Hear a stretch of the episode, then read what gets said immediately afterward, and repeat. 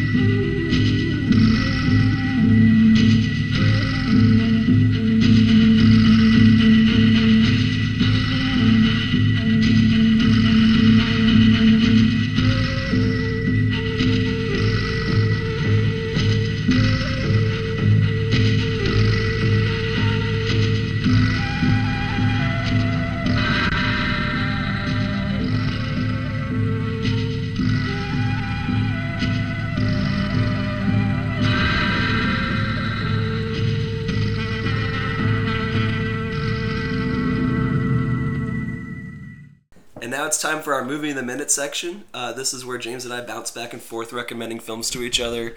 Uh, this time I got to pick the movie, and I chose A Page of Madness, which is a 1926 silent Japanese horror film. Uh, it's got an interesting backstory. It was it was released in 1926, but then lost for about 40 years, I believe, uh, uh 45 years. Um, the director found a print of his film uh, and basically recut it back together in the early 70s. Uh, it's difficult to tell exactly how different the cut you're watching is now because the original print was three hours long and the one that exists today is only an hour. So there's two hours of missing footage. Uh, he also, it's suspected that he did that on purpose and that he cut it down to make it move faster and to make it more disorienting than it already was. Another thing about it is when they used to play it in uh, Japanese theaters, uh, they would have these um, storytelling actors that would basically act out characters' emotions uh, and explain things that were happening in characters' heads, and you don't get that today as an uh, audience watching this film at home. So there's no intercut dialogue; it's just a flood of imagery, uh, basically set in a um, madhouse in a mental hospital. Um, the movie starts with uh, like a literal flood, just rain pouring. Uh, characters sort of dancing for no one in particular, uh, hallucinating outside of their jail cells, and then the, all these like jail cell bars kind of hatch on top of each other, and then there's weird jazz imagery uh, where like instruments uh, pop up on the screen. It's very difficult to piece together the story of this film. Uh, base, the basic outline is that a janitor uh, is kind of trying to break his wife out of uh, a mental hospital. Um, and he's sort of like undercover working there, uh, trying to spring her free. She has no interest in leaving because her mind is completely gone. Uh, but just trying to piece together those couple sentences of plot is difficult because this movie is such a bewildering mess. Mm-hmm. So I, I, guess I got to ask James out front. Uh, what did you think of the film? I, I mean, I, I really enjoyed it. I'm, you know, I haven't watched a whole lot of silent films to be honest, but this is definitely one of the best ones that I've seen, and I actually really liked that there weren't those um, intertitles. Intertitles, because you know it's a film about madness, and when you don't have those kind of clues as to what's going on in the plot, you feel a little crazy watching it. You know, you're flooded with, like you said, all these different images, kind of layered on top of each other. You don't quite know their meaning, and so, yeah, it just you really feel like you might be like hallucinating yeah. watching the film and I really loved the music oh, in yeah. the yeah, which I know you know you played for the the intro or whatever, but yeah. uh, the music was like really good, like almost free jazz. You know, I know this came out in like the late twenties. Uh, you know, when I guess jazz was really starting to become popular, but I really liked the music the images were like very bizarre, but they like kind of work their way into your brain, and um, yeah, I, I, I really liked it. It kind of reminded me of the few silent films I've seen, the like German expressionist kind yeah. of like it reminded me a lot of that, and the fact that like when you're watching it, the janitor is kind of experiencing time like all at once. So he's like thinking about the past. Like they'll jump to like a memory, and then they'll jump to like a hallucination, and then they'll jump to like present, you know, present day. So it's kind of everything happening like all at once, and and also with comparison to the German expressionists, it's like uh, very psychological, mm-hmm. I guess. Like his like inner emotions and memories um, kind of put out there. It, so yeah, I, I really I really liked it. I mean, I'll say uh, the movie definitely does a great job of altering how you are thinking. Mm-hmm. Like it uh, it commands this sort of pace where sometimes it slows down and like drags out, and then there's just this flood of like frenzy, and it's so hard to like just even like pay attention to what's happening because it's so kinetic. Yeah. Um, and I think they uh, sort of like hammer out and like stretch out and mirror and bend images uh, that sort of um, disrupt your like A to B logical progression. Like you said, they kind of mix hallucination in with memory, so it's kind of hard to tell what's happening uh, minute to minute. But uh, that kind of goes into um, the the group that the director was working with in the 20s was called um, the School of New Perceptions, uh, and their goal was to uh, quote unquote overcome naturalistic representation. Right, and that's a lot of the Japanese films that I've seen do tend to be very like real and natural. Um, so it's kind of cool to see something that was so like out there and avant-garde and just weird. Yeah. Um, and again, like I I couldn't help like while I was watching it, I was like, man, I feel like I don't know what it's like to have a mental illness, to have like schizophrenia, but it sort of feels like that's what it would be like. Like there's periods where everything's okay, and then all of a sudden you get these like crazy hallucinations, and you don't know what's real, and your logical thinking kind of breaks down yeah. and that, I mean that's what really stuck out to me is like wow this is like one of the best films kind of about being insane that I've really ever seen and the fact that it came out in the like late 20s I don't know just Yeah, I, I know you were liking it to um, German expressionism stuff, from the, also from the twenties. But honestly, like it seems more in line with uh, more recent weird movies. Like I don't know, I was thinking like Tetsuo, the Iron Man, and like Eraserhead. Like there's this kind of uh, it feels anachronistic that this movie was released in the twenties. yeah Which I think I think that gives a little credence to the idea that the director might have played with what he found afterwards and kind of recut it into Yeah. what, whatever exists now. But yeah I think if this movie would have been made like in the 60s it would be a like cult classic yeah, pretty much. But just given the you know the fact that it's a silent film, it's it's going to be hard for some people to get in to that. But again, it's the music is so good that it kind of draws you in, even though it is a silent film, and the story is really kind of poignant too. Like once you kind of figure out what's going on, the fact that this guy is trying to rescue his wife, but she doesn't want to be saved. yeah, Like she's happy in the madhouse. It's like comforting. It's safe for her. And then towards the end, I don't know if you remember the scene with like the masks. Oh, I mean, how can you forget that? yeah, it's so great. And it's kind of like to me, it was like he's sort of the crazy person. Yeah, he definitely loses his mind over the course of the movie. Yeah. Uh, and you can see it uh, in the couple riot scenes where he just gets gets overcome uh, by all the other madhouse people, Mm-hmm. and then there's like a look of recognition after the masks, um, which I don't even know if that happened, but uh, Right. I don't know what happened in this movie. Yeah, yeah. But uh, there's a look of recognition between him and uh, supposedly the the most uh, insane person in the asylum. They kind of like nod to each other. Yeah. That he's like kind of on the same page as him now. Uh, so if there's any kind of progress over the course of the movie, I think it is him losing his mind along with everyone else. Yeah, I mean, he already works in the madhouse. It's just Right. like he finally becomes one of the, you know, patients. That uh, that mask scene is so beautiful. He just like walks around with a, ba- a basket of masks and hands it over to people, and they just sort of silently mug for the camera in these creepy like porcelain doll faces. Yeah. And I want to say it's only like it's less than a minute long. It's like maybe thirty seconds of, of the masks, but it leaves a really Yeah, strong that was imprint. definitely like an image that stuck with me after watching it. I mean, there was a few different images like that that kind of just like I said, they just stick in your brain Yeah. even though you don't quite understand like what it all means.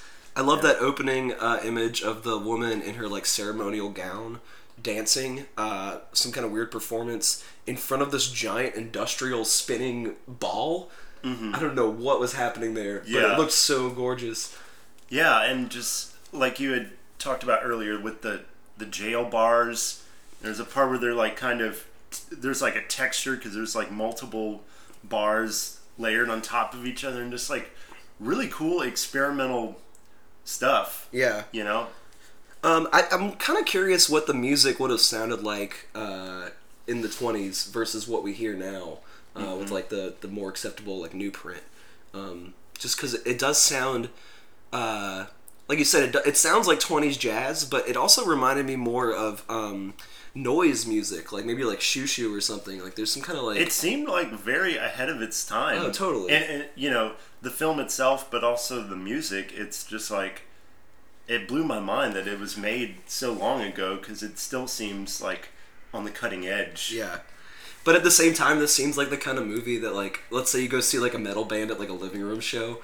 Uh, this seems like the kind of thing that would be played on the wall in the background, just because like uh, it's got kind of a music video like weirdness to it. So it seems like you could almost supplant the music to other things, just because it doesn't um, necessarily react to. It doesn't really correlate with the images. Uh, like No, there's it- shots of like drums and horns, but the drums and horns on the soundtrack don't come until another time. Right. It's like So it- yeah, there's like a dis disconnect between because a lot of times, like you said, the music will match up with what we're seeing on screen, but with this, it's like two separate entities kind of doing their own thing, and it again, it just all of it adds to that effect of disorientation, which I think is like kind of what makes the movie so effective. Uh, do you know what's going on with uh, his children? Like, uh, Well, I know his daughter, his daughter comes to visit, right? right? Um, and then there's some flashback scenes to kind of establish, like, It seemed like she drowned their son, and that's how she ended up in the hospital. But I don't know Yeah. if that's true. yeah, I that's what I thought too watching it. Um, but I don't know if that's yeah, I don't know Yeah. if that's true or not. That's that's kind of what I picked up on. Okay. Because yeah, there was a a pretty like um, pretty obvious scene where yeah, it looks like she's drowning the baby. So I, I think that's probably why she was But then there's other scenes where like there's a she there's a scene where she drowns the baby literally. Right. Uh, but then there's another boy that's like their young son that's like probably nine years old. Mm-hmm. What is I, I I don't know like maybe they had two kids and she also killed that one like I have no idea what's going on. and it, that's I mean I don't think you're supposed to know, you know it's definitely up for interpretation. I don't know about the other son, but I definitely think her being in the madhouse is because she drowned the baby. Yeah. Which, but you also don't know was she mad before she drowned the baby, or was her drowning the baby what led to her going crazy? Yeah. You know, it's it's tough to say. and and it's hard it's hard um to really like praise the movie's like view on mental illness like i don't think it's a very nuanced uh version of like what madness looks like just because like you know it, it, it it's an older uh film so it's like this this is what crazy people look like they're all criminally insane But but no, but I I don't know. I didn't take it like that. I took it by the end when the the janitor like like you said he has that look of recognition with the other guy. It's basically I thought it was saying like we're all mad Right. to some degree. Like these people or at least have the potential yeah, and like these people aren't like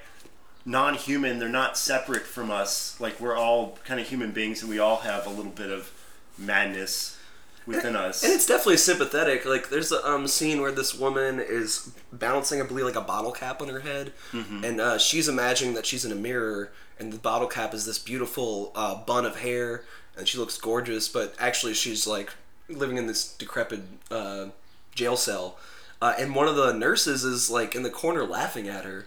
Yeah. And you definitely sympathize with the hallucinating woman, not with the piece of shit nurse who's like, Well, because it's like that's her, like her perception is reality. If that's what she thinks is going on to her, like that's real and true. So, like, again, I think that's how mental illness should kind of be viewed. It's not like we should enforce what's normal on people with mental illness. We should try to understand, like, no, this is what they're experiencing. This is reality for them.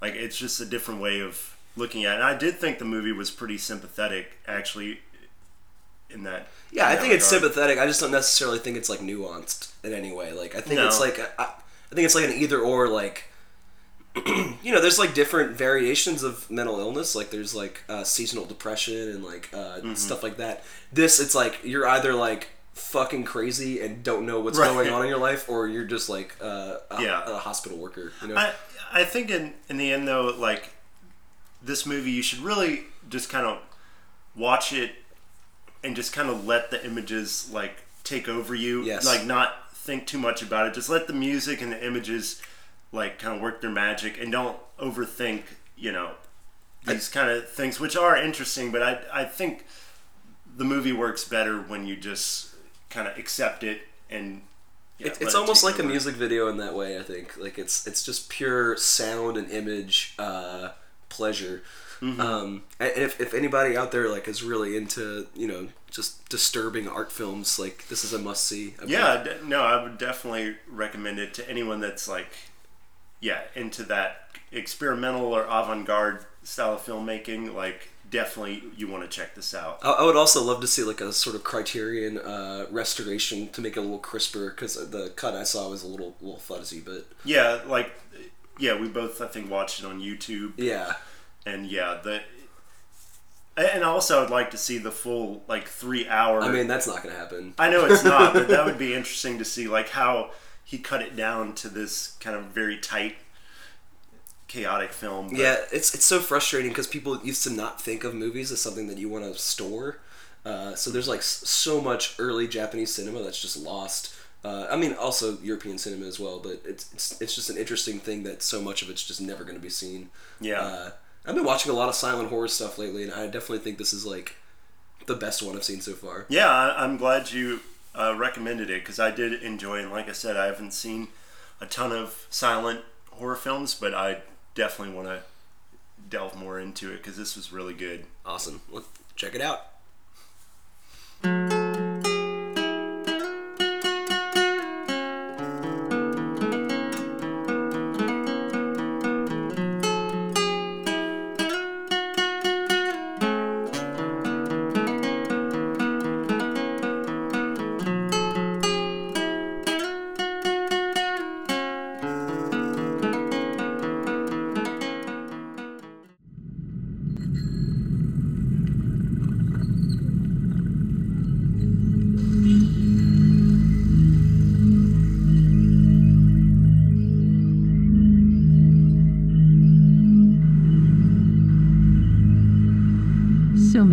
Are being recorded numbers, locations, names, dates, times, directions. Massive amounts of data are being collected and stored. And what kind of information is this? Fragmented conversations full of jump cuts and distortions. And what are the stories that emerge from these fragments?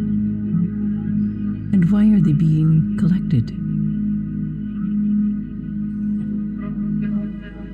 And it's only when you commit a crime that the data is put together and your story is reconstructed backwards.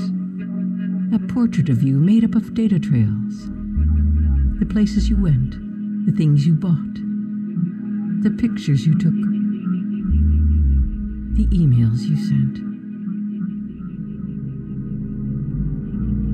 And like Kierkegaard said, life can only be understood backwards. But it must be lived forwards. And now we're going to talk about some movies from 2015, a little more recent than A Page of Madness. Uh, we did our top of the year list in January. Uh, I think it was our very first episode.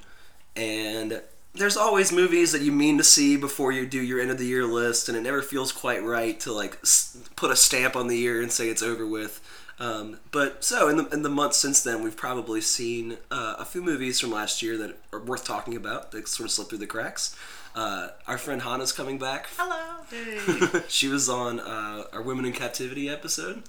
Um, so I guess I just want to start with you. What was uh, some movies you've seen from, from last year that Uh, well, James and I both went to a pre-Oscar showing of four movies. Mm-hmm. It was half of the Oscars roster. Um, so we saw Room and what were the, what were the other? Uh, well, we saw Mad Mad Max. Max, which I had already seen, but Room, um, Bridge of Spies. Bridge of Spies. Yeah. Oh, how was that? I liked it. It was Yeah. probably my least favorite of the Best Picture nominees that I saw. I know you saw like Spotlight and Yeah. some of the ones I didn't see, but I don't know. It was like a very, um, very well done kind of, you know, noir, like historical kind of film. But political thriller. yeah, kind political thriller. But uh, it just didn't really grab me in the same way that the other ones did. I actually had like no interest in it until I learned that Joel and Ethan Coen wrote it. I was like, oh, I could get into that. No, and it was like very well written. Yeah. Uh, the story was like really cool. It's just, I guess for me, the reason it wasn't one of my favorites it was it's just not my like kind of movie. Yeah, It's really. like a dad movie. Yeah, yeah, definitely. a I would dad I would movie. say that. But uh, I feel like though it was like one of the best dad movies of all Yeah, yeah. Oh, okay. Yeah. for being a dad movie, it was really really good. And it had some nice little surprises Yeah. In there. Some I know Mark Rylance was supposed to be very good in it. The uh, Yeah, yeah. The, sp- I, I guess he is the spy, right? a spy. Yeah. Yeah.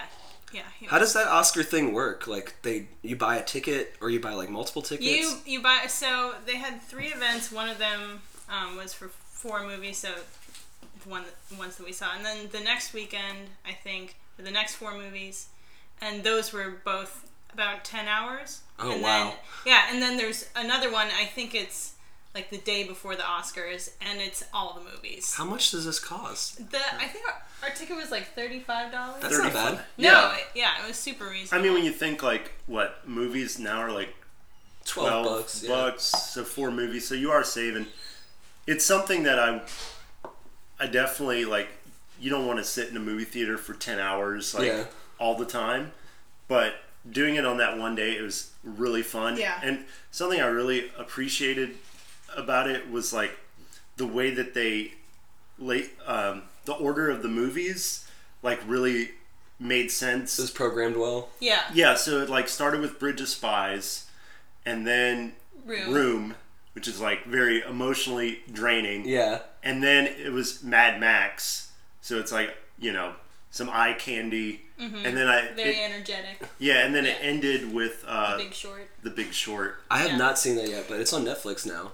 Is it? Yeah. Oh, okay. It was. Um, I actually we did not see that one. We skipped out on that. What? we skipped out on that to see The Witch. oh well, good, good yeah, going there. Yeah, Yeah. and that was actually a good like final entry. So it, it kind of The, the last scene in The Witch definitely leaves you with like a Oh, great God. feeling to walk away from the theater. Like, Yeah. It's very transcendent. rising up.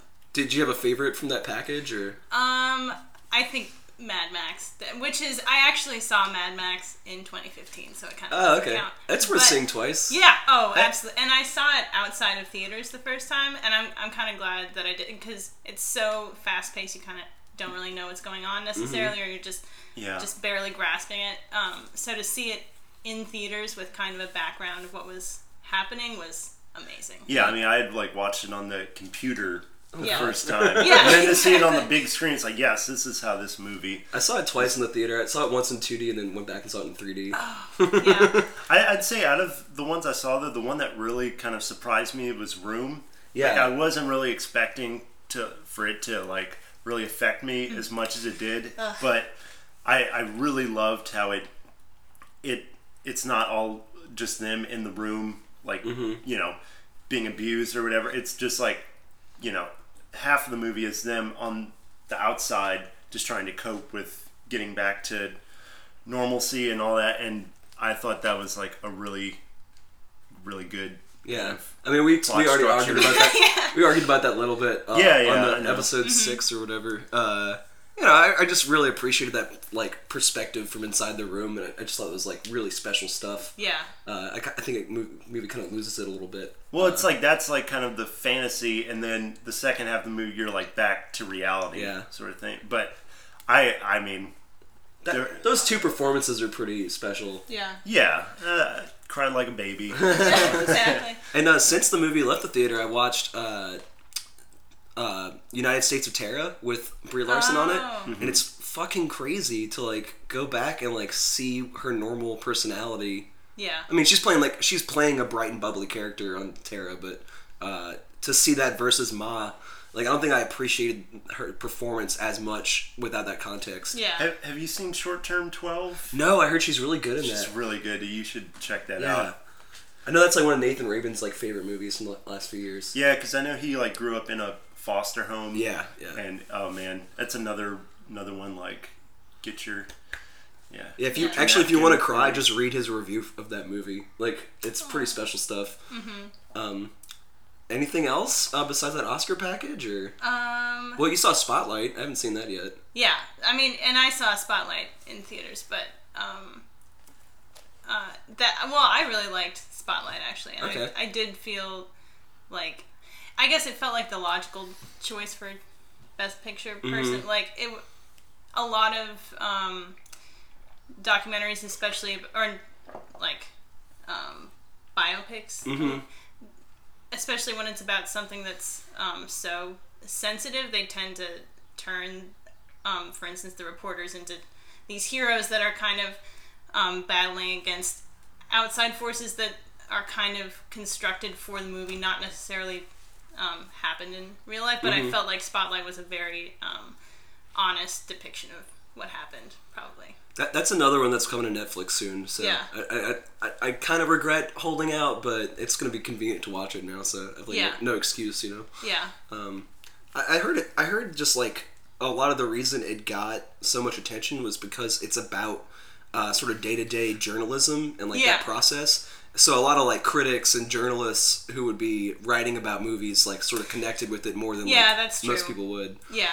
Um, it's, it's, it looks interesting. Yeah, and I think I think that its focus on print journal journalism also is, I mean, since so much of our news is from the internet and kind of like these flashy Sensationalist flash- clip. Yeah, exactly. It was really nice to see kind of like hardworking Bostonians doing Yeah, their news working for like what years or months?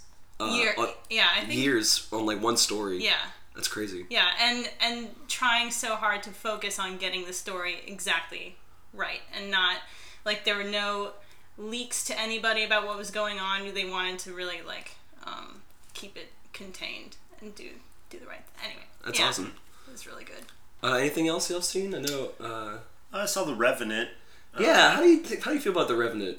I mean, I loved it, but I I would expect that you didn't care for it as much as I did. Uh, right? I liked it, and I know you and I went to go see Birdman together, and we both had a we negative both did reaction not to that. like Birdman. uh, I think this is better than Birdman. Oh, yeah. for sure. But I could have dealt with about ninety percent less of Leo crawling and gurgling blood, uh, But that's- and whispering about mothers and the stars. Like, it had kind of like a tree of life. well, uh, that aspect. that's that's kind of the part I didn't really dig was like the spiritual Yeah. aspect. Like you could have left that out. I actually. I get that some people didn't like it because it was like a hyper masculine oh that too. story. Just like it's a bunch of dudes, and yeah, like you said, half the movie or most of the movie, Leo's just crawling around in mud and Yeah. blood everywhere, and I could see how that would like, and it's fucking long too. It's like Yeah, it's- almost three hours. You could have cut out an hour of just him gurgling blood and crawling, and But I guess it, I, I really like the the backstory though, as far as like they actually shot it on location Mm-hmm. in the in the like winter, you know, and the actors were actually going through a lot of this physical stuff.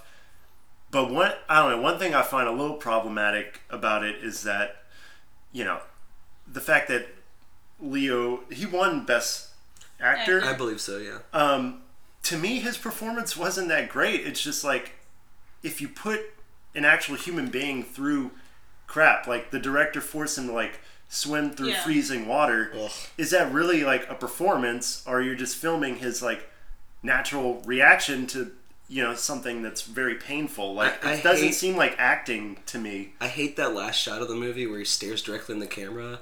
It looks like he's looking at the Oscar people. Like, Yeah. what more do you want from me? Right. I've given you everything. Yeah, and it's there's a weird thing like people like I think they like like performances more if they know that the actor went through like a physical like transformation.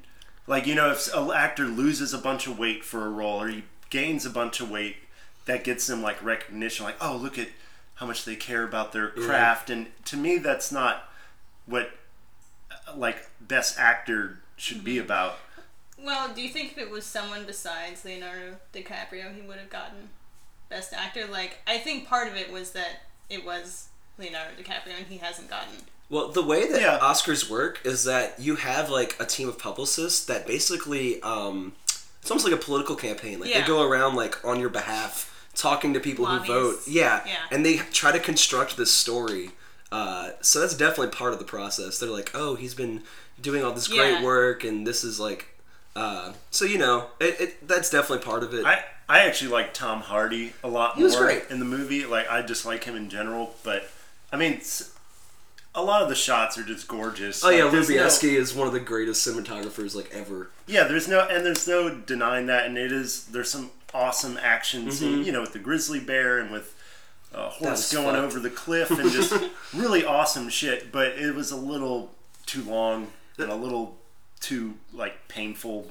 I'll tell you what my favorite part of this movie is. It's the uh, supernatural revenge thriller that, that's kind of in the middle of it. Like he is dead. He's not alive, or he like he should be anyway. Yeah, yeah. Uh, so to like basically after his body's expired, for him to like have the will to like crawl back and get his revenge uh, is pretty um, like amazing.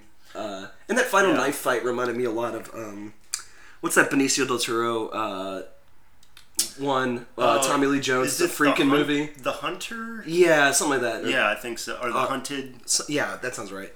Um, yeah, there's like there's like a brutality to it that's pretty interesting. Um, I liked it. I wasn't like Yeah. I'll, I'll never have to watch it again. You know? Yeah, it, I, I found a weird kind of parallel with that in Mad Max. Mm-hmm. How Mad Yeah. Max is like sort of the same basic story. Like it's just a journey, but it's like centered around the feminine, like around a group of women. It is. It, you got Charlize Theron and oh, I thought you were saying the Revenant was No, no, also, no. also that way. I was like, no, no, no. But the Revenant is like the opposite Oh, of that. It's like hyper masculine, whereas Mad Max had like a femininity to it that I really appreciated. Um, Would you go back and like maybe put the Revenant on one of your favorite movies from last year list or? I felt like I would have to like put in the top ten just for pure like the cinematography. Mm-hmm. I don't know if I saw another movie that looked like that great, yeah. honestly, but it wouldn't be in my like top five. It'd probably be at the low low end of my top ten. Do y'all have any movie? Do you have any movies that you would put Well, up there? I I mean Amy won. Oh, Amy was Best doc- great. yeah, I mean it Yeah. won best documentary at the Oscars. I really so liked should- it. I was surprised how much I Yeah. liked it because you know I wasn't a huge fan of her music beforehand, but man, it was heartbreaking. Yeah, and I had never really seen. Um, I mean, I think that that's a common kind of documentary to make like the um, super popular artist, and then they have a you know kind of downfall. And that I'd never really seen a documentary like that, so I think just the freshness of that Yeah. idea hit me hard. But I thought like it was a super important um, movie to make. I, I like how it's like an indictment of the audience. Like, yeah, exactly. for you to like want to see this girl's story Mm-hmm. to have that impulse to like know her personal life is like part of the reason she's dead yeah, which is like really fucked up And you and you see throughout the whole movie the people around her exploiting her and Oh, her using dad her, and her dad is like demon. a piece of crap. yeah And yeah, and there's a little bit of that too as uh, an audience member. You're kind of participating Yeah. in that, but um, another thing i liked about that movie was the uh the um, digital photography like cam phone like camera pictures from like flip phones and stuff Yeah. uh just like turning the way people document their lives now into like its own form of art was pretty interesting. Yeah. there's a lot of different versions of her life on camera uh it's, it's just an interesting new thing to see on on the big screen Yeah, that was like especially in the beginning when they're showing all of the the videos of her like that her friends took in Mm-hmm. the car, and she's just kind of like I don't know, fucking around with people, Uh, and that was like so. It felt so similar to how I was growing up with my friends, and then she kind of yeah goes on this. Also, I remember being in like middle school or high school when Rehab came Oh, out, yeah. and so like me and all my friends would sing it all the time, and we had no idea like what you know. It's uh, just a really super fucked up um,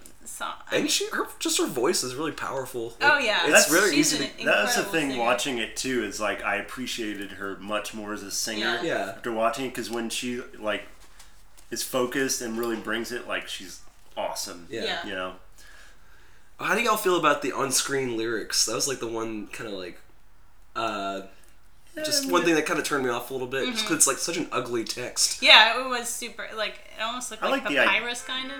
Yeah, a Yeah. super. I like the idea of it, Yeah. but the execution, yeah, it's kind of weird. it was a little distracting. It was. I mean, it's interesting to see to see her lyrics put up as if she's kind of writing them, and it, like it does make it more personal to me to see like her how her process would have yeah. gone in creating it. But I, they probably could have done it a little bit more elegantly. Well, um, a couple movies uh, I might have considered for like my list after the fact. Um, we already talked about like uh, one was The Boy that uh, made your top five list. Oh yeah, It was really good. yeah, Uh, very dark stuff. Yeah. and, and it does this thing that I like. Um, it's this is kind of on my mind because I was just I just saw the Neon Demon the other day. But like I like when a movie is the slow moving art glacial film, Yeah. and then at the end just turns into a genre picture, which Yeah. the boy totally just like becomes a horror movie at the last second. Yeah, it's like very kind of meditative for the first half. You're Mm-hmm. just kind of watching the boy, you know, doing his thing. Yeah. And then yeah, that last section, it's just like a straight up horror movie kind And of. Rainn Wilson puts in a fucking great performance in there. yeah. He's a really, I don't know. He surprises me sometimes. Mm-hmm. Like I've seen him in films, and I'm not expecting to like his performance, and he usually like does a good job. So Mm-hmm. I don't know. Yeah, I'm glad you enjoyed that because Yeah. that was on my top five, and I also I really ha- have this it. like separate list I do just for campy movies, and I definitely would have put hashtag horror on there, uh, which we already did a whole conversation about. yeah, Uh, how do you feel about that? Because I, I I know you saw it as well. Yeah, I well, I really liked. Um, ah, I can Well, I kind of didn't like how negatively she portrayed Children? teenage- Yeah, exactly. like I don't know. Growing up as a girl is kind of hard enough as it is, um, but I think that um, it is kind of an honest, um, well, obviously characterized depiction of Yeah. like kind of the evilness and cruelty that's bred into There's like an emotional distance there. I don't think it's supposed to be uh, as much of an expose as it pretends to be. Yeah. I think it's got this like intentionally corny like after school special vibe to it. Mm-hmm. Um, that kind of like it, it's hard for me to get mad at it for being so exploitative because it knows exactly what it's doing. Mm-hmm. Yeah. It's it's definitely self aware. that Yeah. that sort of reminds me. I don't know if it came out last year, but that movie Unfriended. I loved Unfriended. Yeah, no, I I really liked it too. But it's sort of the same thing. Like it's seems like it would be a maybe a message film, like, but it's really not. It's just it's not a gimmick. Yeah, it's a gimmick, and you shouldn't read too much into it. Like, oh, he's being critical of social media and all this. Like, no, it's just a gimmick to make a really good horror movie.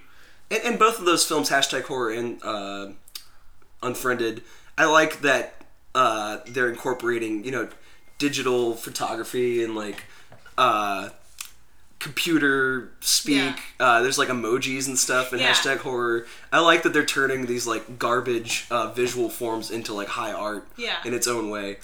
And I thought the cinematography, like I, the cinematography in hashtag horror was way more interesting than I expected it Oh, to yeah. be for just like a campy horror film, and then that kind of juxtaposed with the super, like colorful, bright, emo- like bloody emoji. you know that interface was just like so bizarre. Where like a hashtag is like stabbing the screen. Yeah, exactly.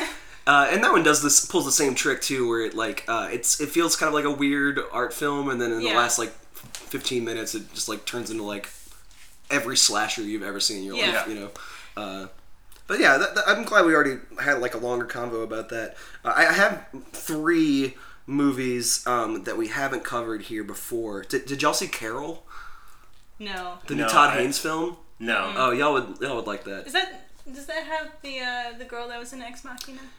No, that's? Alicia Vikander. Um, Yeah. The one that was in uh, Carol was uh, Rooney Mara. Oh yeah. Yeah. Okay.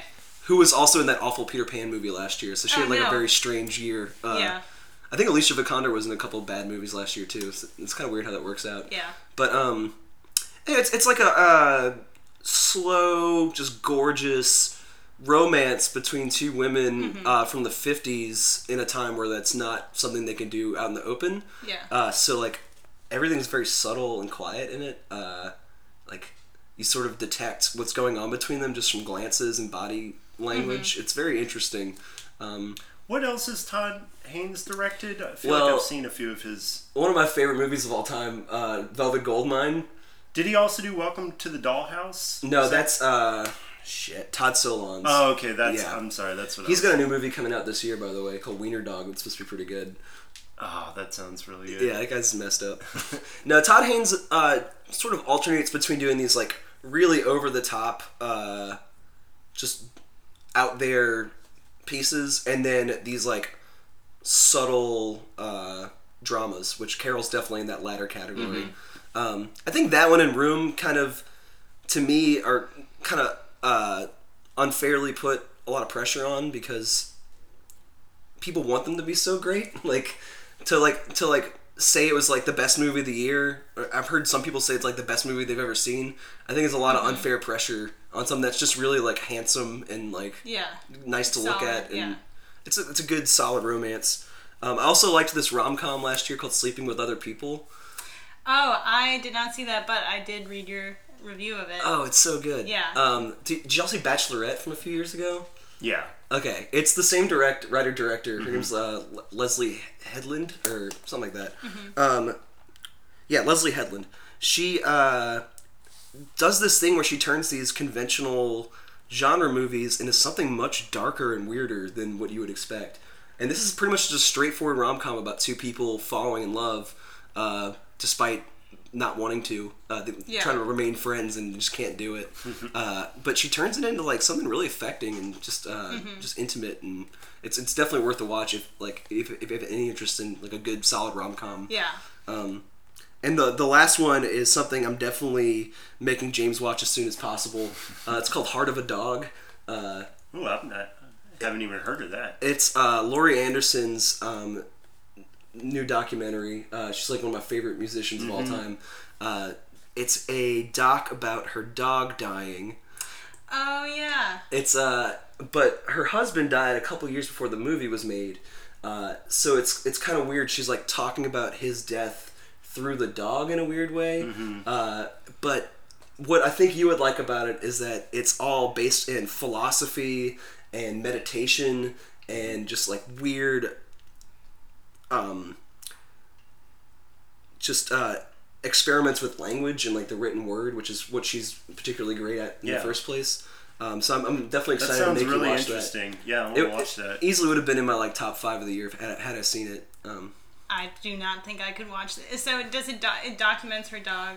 yeah, uh, the dog gets old and like Yeah. goes blind. Oh God. Uh, it's a it's pretty sad, but at the same time, she abstracts it in this weird way Yeah. where it opens up this whole world where she talks about like technophobia and Mm-hmm. like ghosts and 9-11 and like it just it's Yeah. so much more than just watching this Yeah. like dog die no, that sounds super interesting. Yeah. Yeah. Yeah. um, We'll have to watch that soon. and it's definitely kind of like a page of madness too in that it's just like a flood of images and sounds and you kind of just have to like submit to it Yeah. like you're like this is where she's taking me and i'm just gonna have to like follow along um, i definitely think it was one of the best movies from last year i got kind Yeah. sad that i missed it until now Yeah. I want to check that out for sure. that's that's gonna be in a couple episodes i'm sure we're gonna get, get into that Cool. um, do you have anything else you want to add before we're done Um, End of what the else? tour. Yeah, end of the tour. Oh, that was I, saw- good. uh, I really liked it. I um, yeah, I mean, I'm a fan of David Foster Wallace, but uh, to me, it wasn't so. I mean, it obviously was about him, Mm-hmm. but it was also really about the reporter, the Jesse Eisenberg character, and how he kind of emulates uh, Wallace. But I don't know. It was it was an interesting story about like kind of journalism, sort of you know, sort of like I guess spotlight a little It- bit. it's about like uh, pretension too. Mm-hmm. Like he wants to be this uh, this like amazing artist, and he like ev- he uh, idolizes this writer, uh, but only because of like the celebrity involved with it. Like it's not it's not really engaging with him in a real way until Yeah. like late in the film. Yeah, and then he like tries to project like kind of his image in the media onto him, and Wallace does not like go with that at mm-hmm. all. Like he seems like he was in real life like a very genuine person who just is incredibly smart, which can come across as like pretentious, I guess, but he's actually not. He's just like trying to be an everyday guy, and I, I don't know. It was like a very, it was a very talkative Yeah, movie, very, and I, very dialogue heavy. but I liked the dialogue, and I thought, you know, he had interesting things to say, and yeah, it probably would have maybe not made my top ten, but it was it was a really good movie. One thing I did not see End of the Tour, but I did hear some people saying that the idea of a David Foster Wallace movie is interesting, but it would not be what David Foster Wallace would like. If he knew there was a movie being made about He him, would not he would like- be horrified. Yeah. Yeah, and that, well, and that actually kind of gets brought up in the movie itself. Yeah. Like he doesn't like all this celebrity that's being put upon him, but yeah, making a film about him is just making him an even bigger celebrity. Yeah. So it's like kind of undermining what he really wanted. But I, I think it's a good way of getting around um, talking about Infinite Jest without trying to adapt it, which I'm sure would be a, a nightmare. Yeah, I yeah, exactly. I I think there have been talks about possibly turning that into a movie, but no, this was much better. It was like about him as a person, you know. So yeah, I, I really liked it too. That's the only other one I can think of. How do you feel about the casting of uh, Wallace? I thought um, he did a great job. yeah. What's uh what's the actor's name again? Oh man, he's a comedian actor. I cannot. It's I can't place it right now. Yeah, uh, he his performance is great. I actually did not care for Jesse Eisenberg as much. Sometimes he just freaking annoys me. Like in this movie, I don't know. He, I thought Wallace, though, he had his mannerisms like down perfect, and his manner of speaking and all that. It was a really good performance on that end. But yeah, I think that's all I can think of. From last Anybody year? else? Um, I did see I did see Anomalisa, and it was Anomalisa, um, and I was super excited about it, and it, I thought it was interesting, but not as not really um, as interesting as I wanted it. I'm on the same page. Yeah. Uh, I think people who love that movie maybe empathize with the protagonist a little more than I do. That guy's an asshole. Yeah, he wasn't, and that was like that was the main point of the movie to me. Like he was expecting everybody to be the special, per- and then as but as you get to know people, they all kind of Right. blended, which it, and it's just, I mean, that's kind of a reality of life, and um, yeah, he was just a selfish asshole yeah. to me. The ideas were definitely interesting. Yeah. And I really like the uh, stop motion aspect of it. Yeah, yeah, and it was it wasn't like true stop motion. It's it was like computer like CGI stop motion. Oh, really? Yeah, they didn't actually use. Um, yeah, I think it was all computer generated, but I didn't know that. yeah, I'm pretty I'm pretty sure. Not 100. percent Don't quote me. um, but yeah, I thought, and I loved. I really did like the um, lead woman character. Oh, I thought, uh, oh, what's that actress's name? She's so good. Um, it's, it's not. It's, Yeah. She was also in uh, Hateful Eight last year. oh really? Yeah, Oh man, she plays the guitar. I need to see that. Yeah. That was another one. Um, yeah, it also has like the most uncomfortable sex scene I've seen in the theater in a while, which is kind of awesome. yeah. yeah, especially being like a kind of stop motion, awkward dolls. yeah, it's just weird. Yeah, Uh, the theater got so silent during that, which is kind of hilarious. Um, because it takes it seriously, like it's a real like lovemaking scene, Yeah. but you're watching these like two dolls. Don't know, Yeah. it's weird. no, it was super cool. Very honest depiction of um, of sex. Very cool. Well, uh, y'all have anything you want to promote today, or I know we're all just kind of recovering from the wrestling thing. exactly. Um, well, going back to school, so if anybody wants to send me money for textbooks, please help me. You also have that uh, Instagram page, right? Yeah, I actually um, got a new one that's more um, trying to be more serious about. Okay. Not really, not but not serious about just like no more um, photo collages of like sloth bears. I'm trying to limit that to my other one. So and that's just H dot Rasanen. So H dot R A S A N E N. Awesome. Yeah. Um, and other than that, just we have reviews up every day on swampflix.com, so go check them out. Bye, everybody. Bye. Bye.